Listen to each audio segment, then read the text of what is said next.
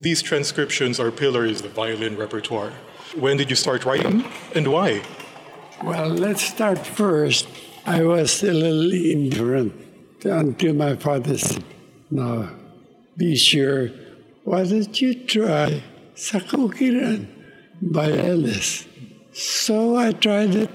Well, not bad, but the real later, I had this girl from Bayanihan, you know, you heard Diana Carlos, who was one of the dancers of Ikitik. I will attribute that to the inspiration that triggered me to do other transcription. Because the way she gracefully danced, I was picturing, what if I could do this on the violin? Ta ta ta tam, ta ta tam. So it's not as fast as we're playing now. Oh. But for the dancer, that was right. That's how it started. She was with the Philippine Women's University dance troupe. And then from there, I said, well, it can be possible. So I started the next one. Then I don't know how it evolved into one after the other. I'll say this I cannot write the compositions the notes myself. I'm not a composer, but I happen to get a good friend who helped me uh, write the notation. But I can see that when he, he did something, it was different from what I wanted. So, in general speaking, my transcription prevailed.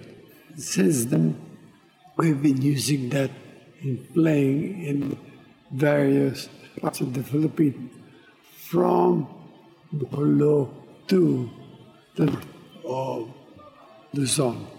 Locke shared with me that it was his father, Dr. Doroteo Kabayao, who was a nationalist. Although he himself was an accomplished violinist, he finished both uh, violin and medicine in uh, Chicago, uh, Rush Medical College, and took postgraduate studies in violin and medicine in Berlin. And so Hamburg.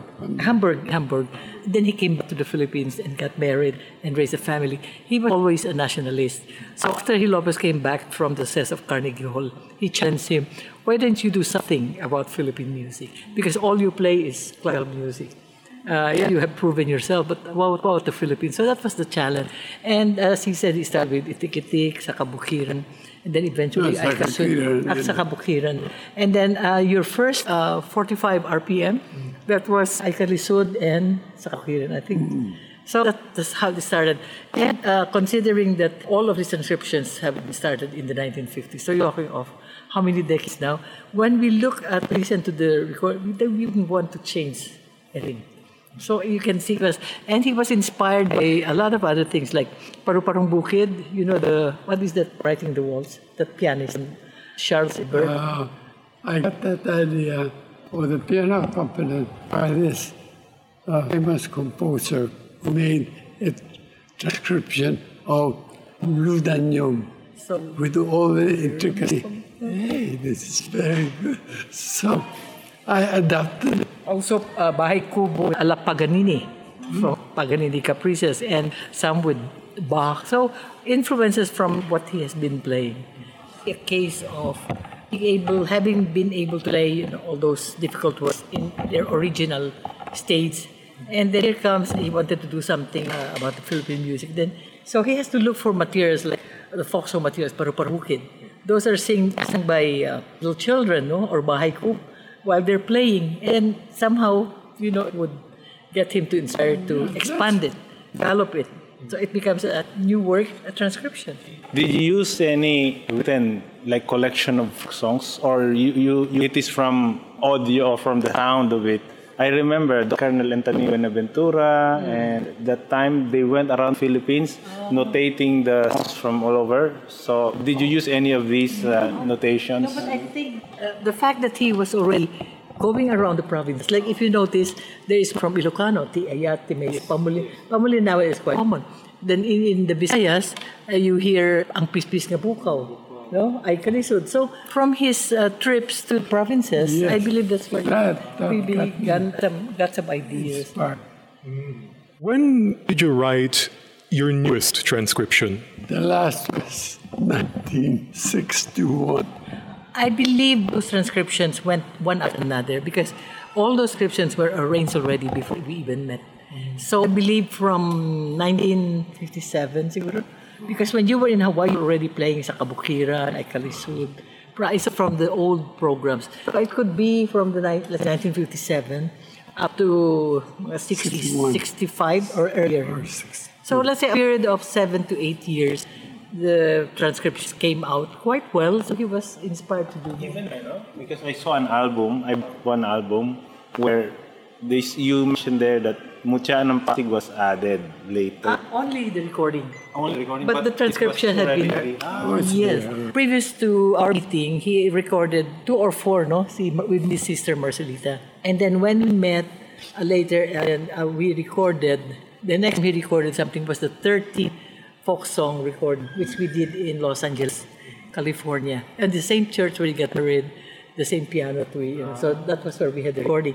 When we came back, we brought the long play record or reproduced it in the Philippines. Then uh, this uh, Lori Tan, friend, and uh, he said "Uh, you should include Mutya ng Pasig. He said we have to check on copyright because it's, it was written by Abelardo. But he insisted, he said no, you have to. So the next recording that was already on parang cassette pa, no? Or CD na. Uh, CD, that was Mutya ng Pasig added. So all the 13 folk songs originally recorded was done on, recorded on his Stradivarius violin. Beautiful. But with the Mutya Pasig, uh, by the time we have already sold the Stradivarius, but still sounded beautiful. So that was added, that in the 13 Philippine folk songs. But you continue to arrange for the group, for the family. This time I'm the arranger. Ah, that time. Yes, because I had to arrange, considering the different level of uh, other, other the kids, Cecilia and Faridah are older. Gilberto came much later, and I said if we don't include, if we just perform without Gilberto, he will lose interest.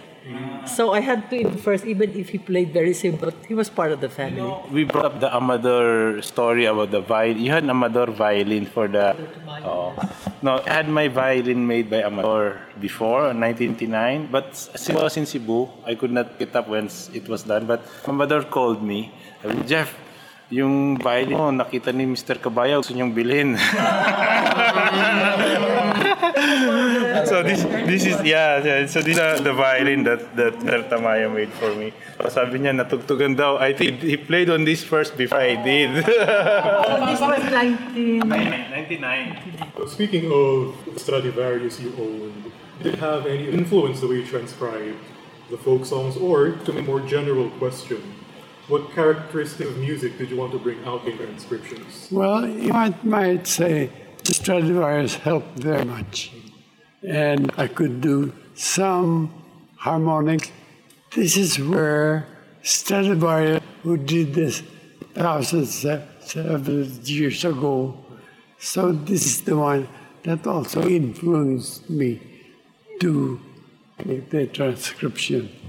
What sort of sound did you want to bring out in the transcriptions you made? Uh, are any characteristics that define them? No, Not really. uh, because Stradivarius responded on any tone, right?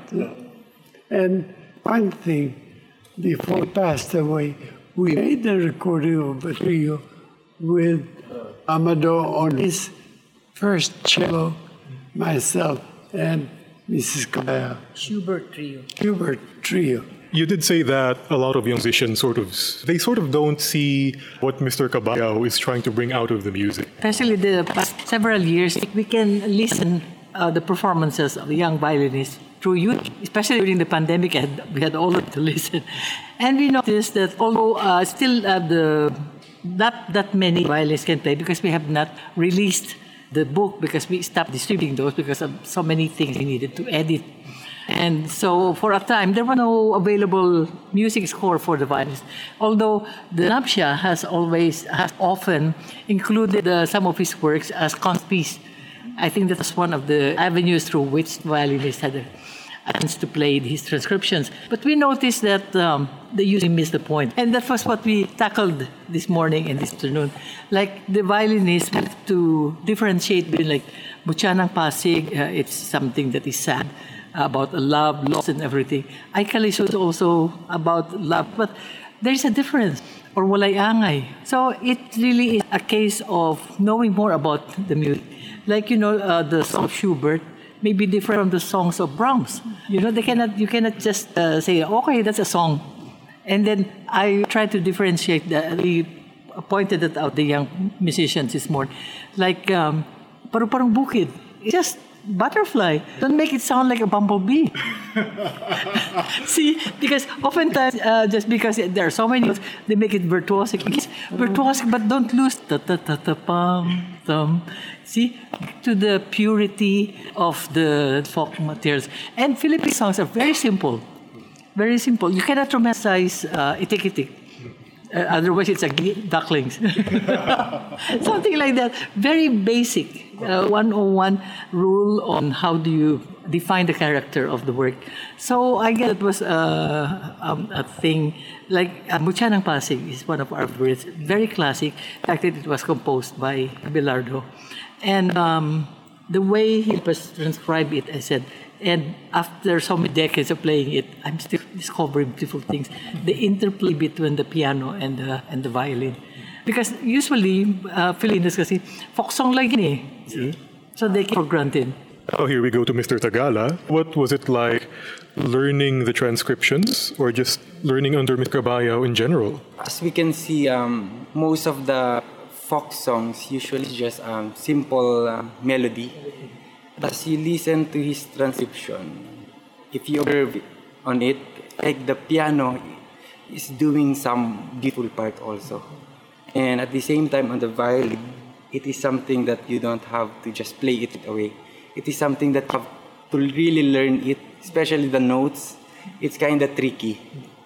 Especially there's so much double stops, runs, and even um, his slow pieces you really have to play it so well because it is challenging the violinist also how to produce the beautiful sound.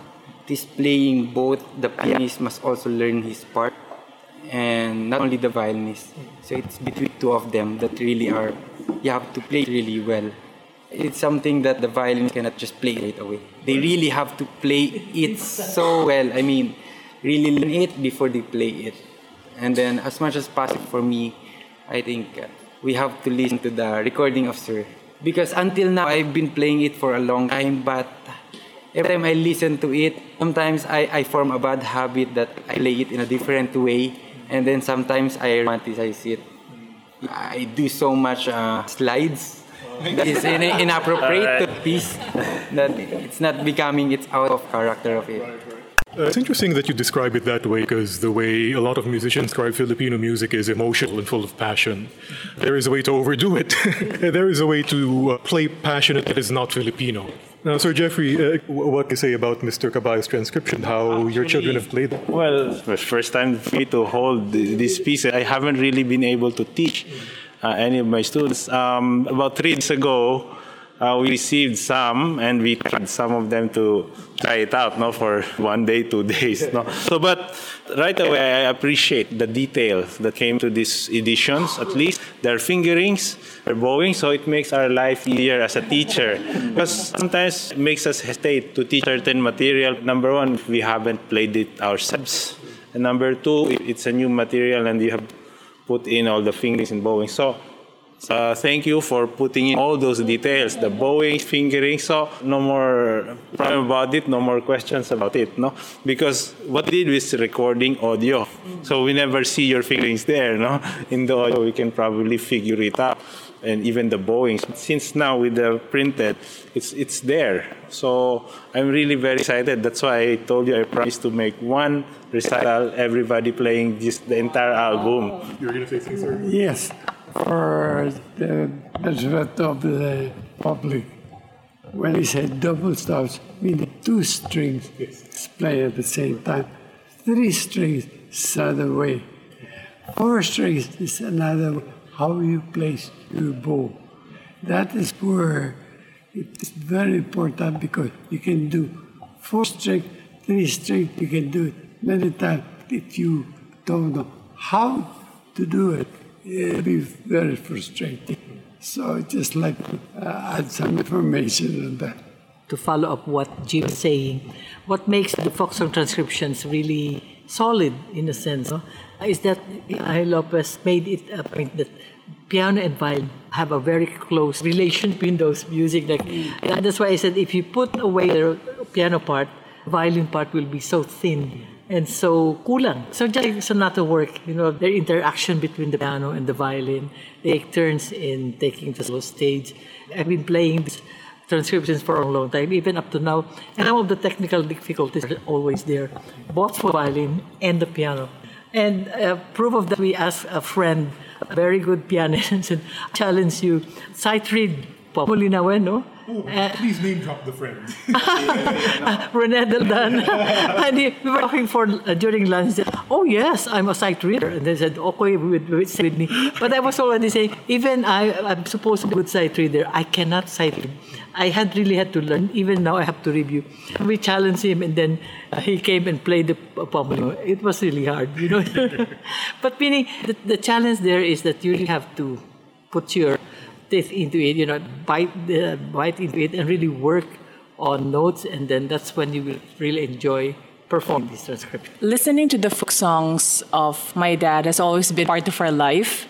Growing up, we heard them rehearse these songs over and over again, even you know while we're sleeping, and they would you know stay up late rehearsing. So in a way, we were not aware of it at the time, but I think we would constantly listen to it unconsciously.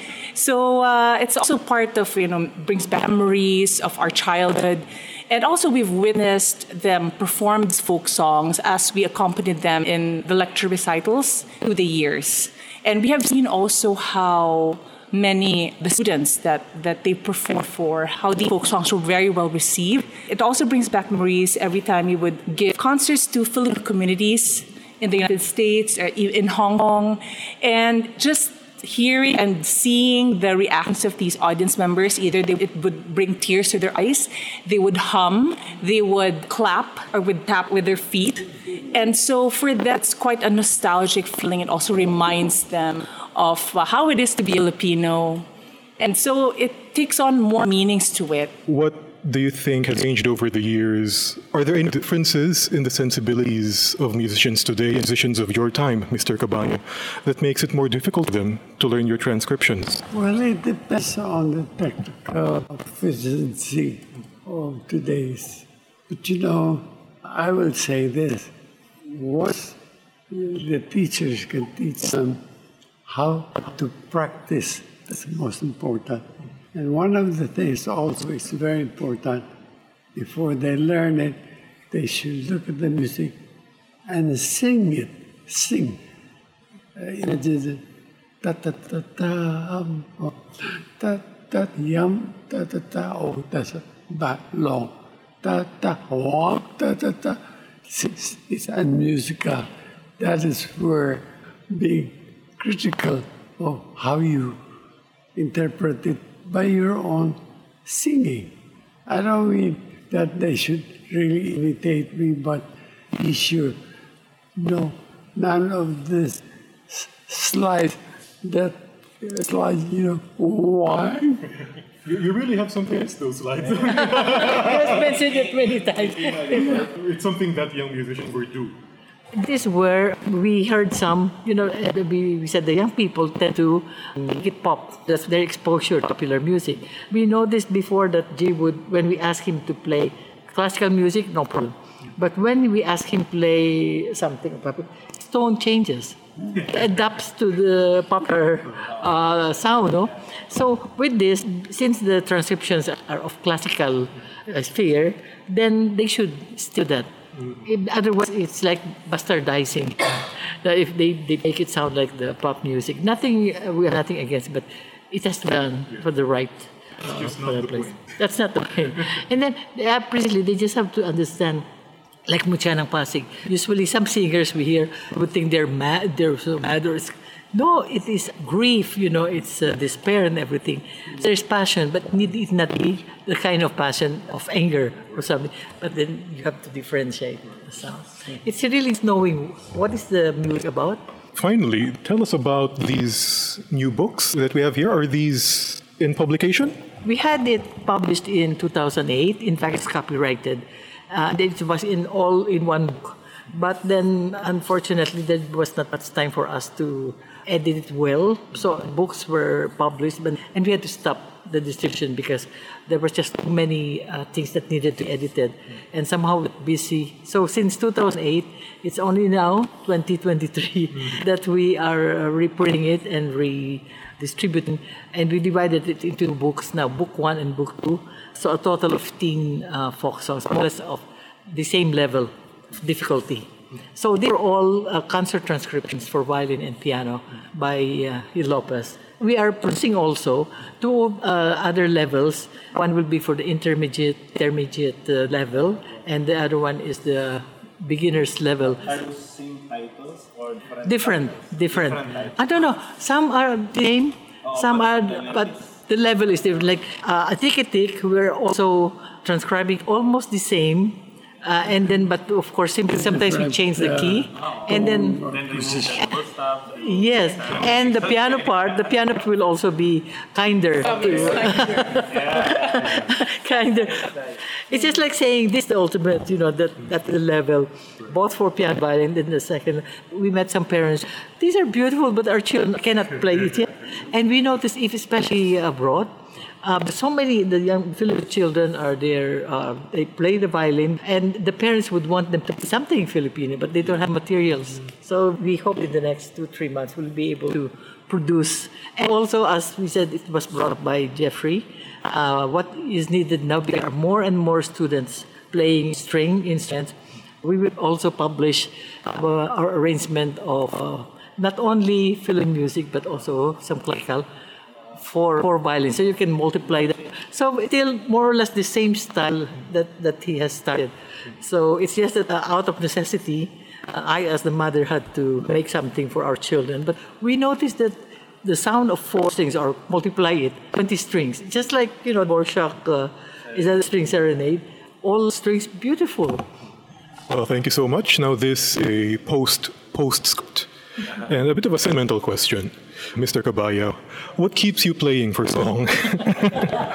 Good question. What keeps playing for so long? Not lately. but you're actually from a concert. Papa, yes. Oh, yes. uh, she would say, hey, why don't we try, instead of example, Sicilian, uh, at first I was going to play the Dance of the Goblins. But then there's some parts that I did not know. But going back to that question, what makes you continue to play? Because he has a wife, children who continue to nag him into playing. At times, Pops, can practice. Not yet, and you know. he still practices the viola. It's a way of uh, counteracting, like if he has less time to practice, if you practice on a heavier instrument, then it saves time in limbering up yours. So that really is the secret. If you're a musician and you want to right. keep playing for a long time, get a wife will make you play. what about you, Ms. Kabayao? What keeps you so spry and active even in these years? I must say, uh, as a pianist, I've been playing the piano for the past six, seven years, plus the pandemic. And I, I've been busy with many things. And somehow I should feel guilty about it, but I didn't feel miss like sing the piano at all. Until this guy came, uh, all of a sudden we had uh, Count Iloilo and, in, and he had me with the trio and the workshop. In fact, yesterday we were supposed to have a workshop for art of accompaniment, of which I was supposed to handle also. Uh, Two months, but I think I turned 24, uh, 74, Mrs. Kabayao, how, how long have you been 24? 50 years ago. so I turned 74, and I, I mean, and I had to revive my piano playing in a sense. So we really had to buy a new piano just so I will have a reason to place to practice on for this trio and all. But it's just like three months of this. It's just like starting again. And well, Lord has been kind. Uh, I would have been happy to do some paperwork in, in, in Iloilo. But it is clear that for this trio concert, it's something we look forward to. So it's really a question of loving what you do and being ready for what comes next. Like this collaboration with uh, Jeffrey and Sarah, but this was just March, no? We just started talking about. We always believe in, in God arranging things, opening doors, because we didn't really expect all of this to come true and everything to work out well. So about my being spry, you just don't know what happened during our concert in Iloilo some last Tuesday, where I almost passed out, uh, not knowing that I had allergic reaction to the to the dust. It's wrong of me to when I was already feeling during the first piece. I thought I could finish. I should finish the end of a Mendelssohn trio. That was about 20 minutes long, and then in the end, our doctor, pulmo doctor, was in the front row, and then they were able to do something amazing. I myself, I am myself amazed that we can do these things.